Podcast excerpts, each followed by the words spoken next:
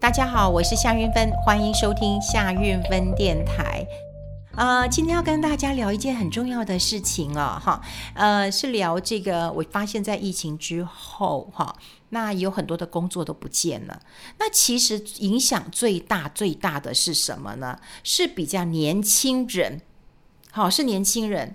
那现在我看到一个数字，我真的吓坏了哦，有四十万名的这个青年，这个财务其实是出现困境的。好，那他呢？他们没有固定的收入，他们过去当然也也没有赚几年钱，你叫他们怎么会有储蓄？那当然也没有紧急预备金，所以在疫情来了之后呢，的确是碰到困境啊。呃，我看到这个呃状况的时候，其实我蛮忧心的。呃，我也知道我们的频道当中啊，能够收听我们频道的人，目前我看到的呃讯息，当然还是中壮年比较多哈，年轻人的比例会少一点。但我也希望有年轻人听到的话，呃，可以跟你身边的年轻人去做一些呃分享。好，有一些工作的确是会呃不见的哈，而且这个冲击很大哦。这个年轻人从这个嗯十八到二十九岁，这边冲击会非常非常的。好，非常的大。那大部分哦，年轻人喜欢做的是餐饮业啊，很多人很会对料理或者对外场跟人家聊天都很有热情，所以年轻人会选择餐饮业。好，那餐饮业其实现在的老板呢，对于呃很多员工的训练都不错哈。像我有朋友开餐厅，呃，他会训练店长，而且有分红，那也有奖金，所以其实餐饮业呃的这个比重蛮高的。好，但现在问题来了。问题来了，就是在疫情过后呢，很多的餐厅他会说：“那我直接歇业了，我撑不住了，我歇业了，我歇两个月。”哈，那我就觉得啊，好可怜，好可惜啊。可是歇业的人啊，说实在有个好处，第一个，他可以不用再付薪水了。好，他可以不用再付薪水，起码他这两个月可以喘口气。好，但当然他还是要付房租了。他如果房租是自己，房子是自己的，可能也还 OK。也就是说，人事的管销成本他他不付了。好，就先先度过这段时间。那有一些人过去跟老板的关系不错，所以他也不会啊、呃，就说跟老板呃争，或者是说我去检举你，好像也不会。所以老板是的确是可以喘一口气。但我看到有更多的老板呢，我觉得更感人。所以为什么我在脸书啊，或者是我在我的粉丝团当中，我都会推荐一些好的餐厅。如果你们有好的餐厅，我也希望你们推荐给我。可是我好的餐厅的定义是什么？定义是这个老板不能裁员，不能减薪，没有苛刻员工。然后我跟你讲，你告诉我，我一定帮他 promote，我一定帮他这个做这个外带啦、外送了，我一定帮你 promote 的。我碰过很多的老板哦，他们这样跟我讲，他就跟我讲说，哎，开店呐、啊，一个月的房租啊、人事啊、食材啊，哈，大概要亏三十万。那如果他今天准备两百万来赚，来来赔，不是来赔来赚哈，来赔。你想想看，过去老板说实在应该都有赚钱，或者应该有储蓄。好，那好，那他就准备个两百万来赔。好，两百万来赔，啊，你想想看哦，一个月如果要亏三十万。好，刚讲了房租啊、人事啊、呃、食材成本什么的，亏三十万，他的两百万哦，七个月就没了。好，七个月就没了。好，那你想想看，疫疫情从去年到今年，好，那特别最严重的是这两个月。好，那如果说一个月只亏二十万呢，那他可以撑上一年，对不对？好，十二个月嘛，哈，一年可以撑下去了。那一个月如果只亏十万呢，啊，可以撑上一年半。好，那怎么样减少亏损？做外送，做外带。就让我少亏，我不用赚，所以我听到老板告诉我说：“哎，我跟你讲，我不是赚，我少亏一点，我就可以撑久一点的时候，我都觉得很感动，因为你解决了社会一大部分的问题。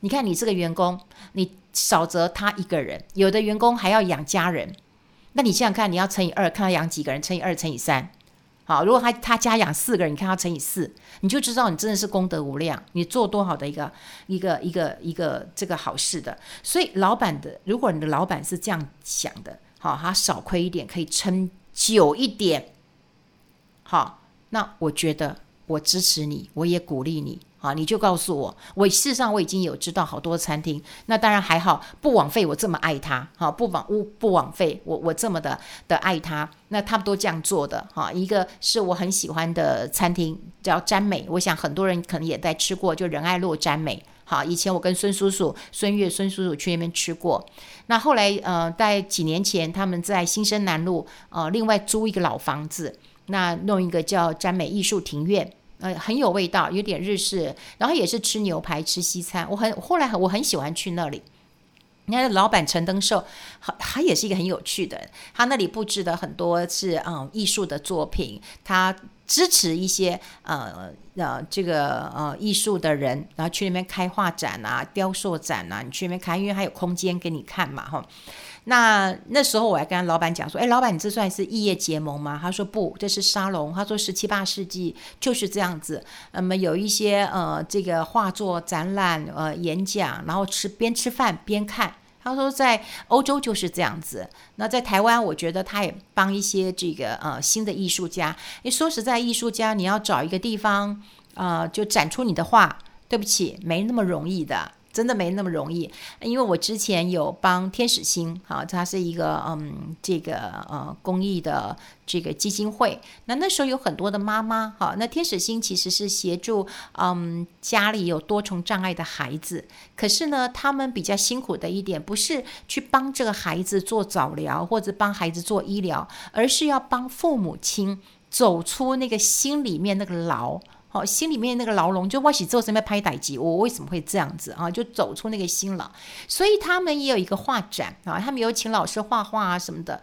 那那时候他们想要开画展，那就拜托我说：“运芬，你帮我看看有没有什么地方可以联系的？当然是公益团体，所以我们希望嗯场租就会比较少一点哈。”哇，那时候我才知道，你的画作要去展览的话，他们要审画，好，你的画要够格啊。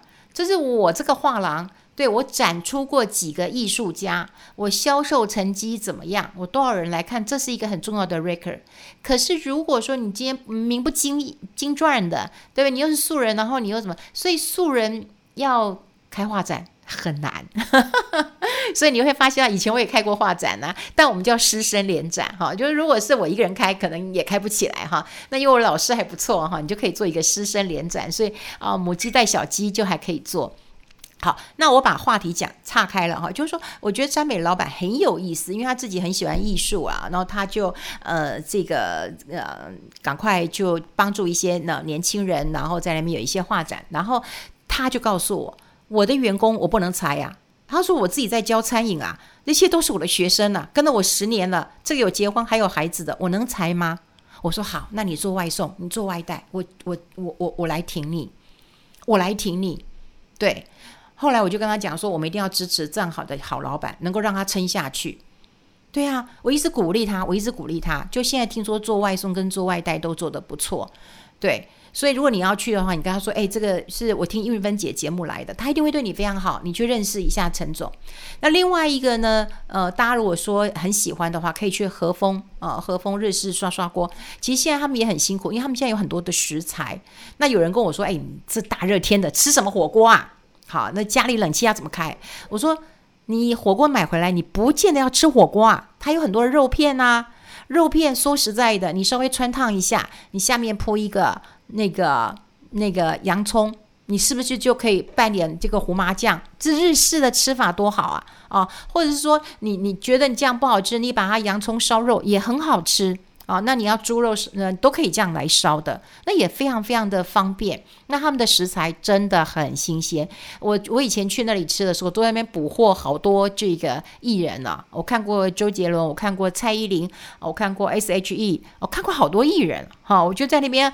呃，非常非常的开心。那那个老板他也告诉我，他说我不能裁员呐。他说这些员工跟了我十几年了。他说我现在永远都要想到我当年创业的时候多么多么的辛苦，然后我坚持了这么久，我哪有什么理由放弃？我说好，只要你告诉我你要为员工撑下去，我就要帮你拼一下。所以我都鼓励大家，他那边你你买了那个菜回去，我跟你讲，你不用洗，因为那老板很挑剔。老板跟我同个星座的人，对，他虽然小我几岁，但他跟我同个星座，我们两个非常聊得来的。对，我们好到什么程度，你知道吗？我们好到一个程度是，有一年我记得他爆发一个什么晕眩症，一个晕眩症很严重的晕眩症哦，很可怜，然后怎么样都看不好，到现在还是没有看好。那忽然一个耳朵就就聋了，那很久了，两年了，他还是没有办法好，中医西医都看了哈，这个各大这个医院都看了，这没有办法好。然后他以前开车也没有办法呃开了。那刚好又碰到他们八月，那时候八月他们周年庆，那他很焦虑啊，他就跟我说怎么办？我我要自己坐镇在那里。我说如果你信得过我的话，我帮你坐镇。好，我坐坐在那边，好，帮你来数钱，因为他们那时候是要收现金的。那当然柜台都要有自己人嘛，哈，我就说我帮你收。他说我当然信得过你呀，哈，就我就去收。可他觉得很不好意思，每天都跟我说，啊，你不要来了，很辛苦。我才知道做生意好辛苦哦。我本来都以为说没关系，我帮你。这个收钱，但是我要那个换餐吃，就是呵 呵以工代赈，就是要换换那个换换不用换住的，换换吃的很不错。跟你讲，根没时间吃饭。你忙的时候，你根本没时间吃饭，而且你也不可能好好吃饭的。我还做做餐饮，好辛苦啊。好了，我做了几天之后，他一直跟我说：“你不要再来了啦。”他说：“你这样太辛苦，我对不起你，你还有工作什么什么的。”后来有一天，他忽然告诉我说：“不要来了。”我说：“为什么干那么凶？”他说：“每个人都已经谣言了，说那家店根本就不是我的店，是夏云芬的店。”我说：“哦，这误会可大了，我可能这真的不要去了。”所以，嗯，一来他是我的好朋友啊，二来就是他是老板，她是女的哦，可是每个都叫她老板娘，我觉得很奇怪，为什么女生不能够当老板？为什么一定要当老板娘的？她老公自己有工作啊，她老公是一个电子业的一个呃创创业的合伙人啊，对，那老婆自己开店，当然自己是老板啊，是很 OK 的。好，我要说的就是说，有很多的餐厅真的很辛苦，那么真的很辛苦。那当然，他们愿意为这些低薪的呃世代，也为年轻人好去做一点努力，我觉得非常的好。所以我想要撑呃帮他们撑一下。那我今天要跟年轻人讲什么？你知道有个多危险、多危险的一个状况啊！好，就是说当你没有钱的时候呢，你可能会应急。好，应急，像我就有看到，呃，在网络上面就有讲啊，就是有人有年轻人，你知道吗？他因为没有没有生活费了，没有生活费的，他只能把他的笔电拿去抵押借钱。哦，他说啊，就一直走，一直走啊，然后呢，就愿意那个借他钱了。可是他就跟他讲哦，哦，这个七点五趴的利息，七点五趴利息，你看你存在银行才一趴哦。啊，不到一趴哦，零点七左右啦。我们讲一趴好不好？零点七左右。可是我跟你讲，那是年息哦。后来这个年轻人知道，这个七点五趴竟然是月息。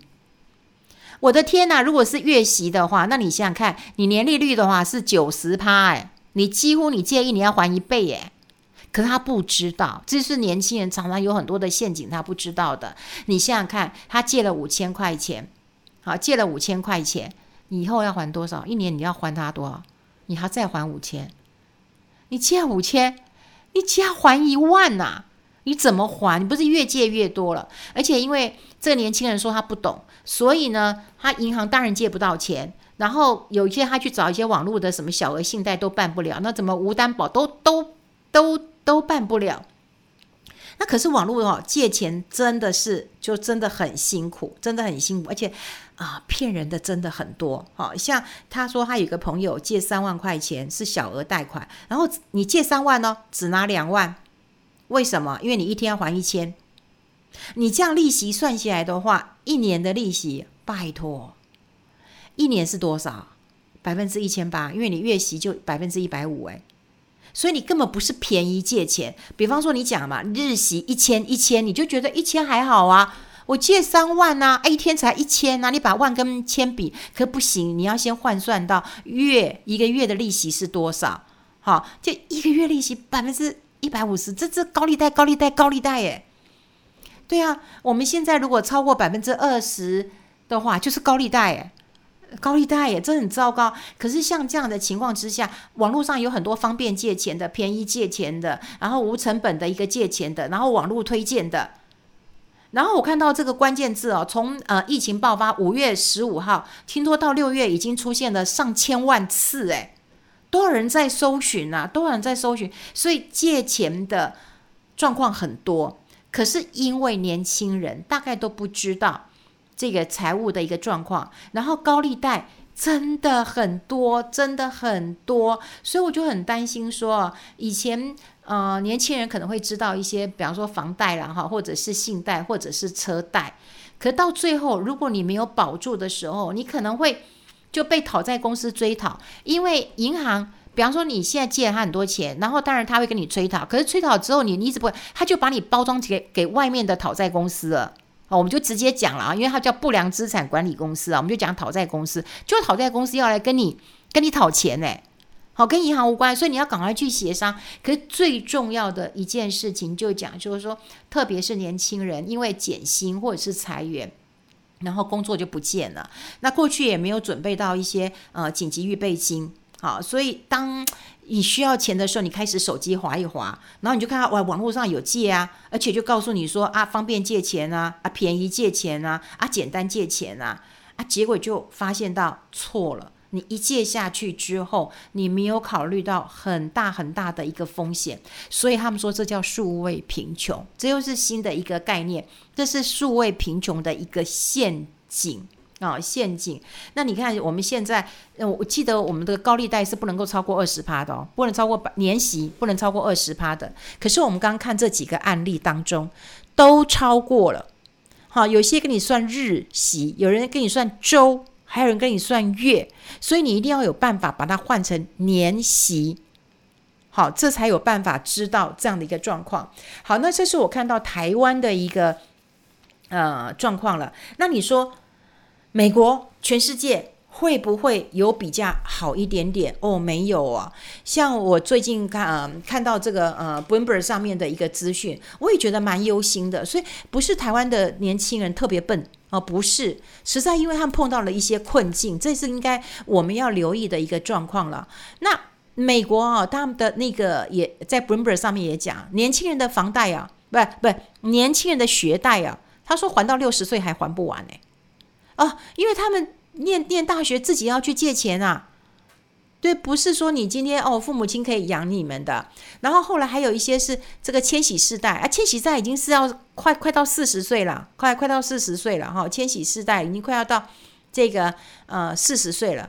可是他们现在啊，就发现到说，哇，第一个房贷缴不完，好，因为呢，主要是他们要先还学贷，然后呢。接下来就要开始来还，而且他们的那个学贷都好多，哦他们的学贷都好多，都都是那种几万块美金这样还的，都百万台币的哈，这是都就真的是。然后呢，当然你美国年轻人他喜欢过信用卡来过日子，他就刷卡，然后跟呃透支啊，跟透支，所以他们那时候也嗯有一个统计。啊，就是千禧世代，他们大概就在两千年的时候开始上大学，然后学贷啊，然后伙食成本啊，住宿成本的哈，非常的高。那一直到他们现在，就算他们已经升格是这个有屋一族了，有壳的瓜牛了，可是他们就讲说被债压得很辛苦，哈，被债压得很辛苦。他们说要进入无债生活，想都不敢想。这是 Bloomberg 上面的一个。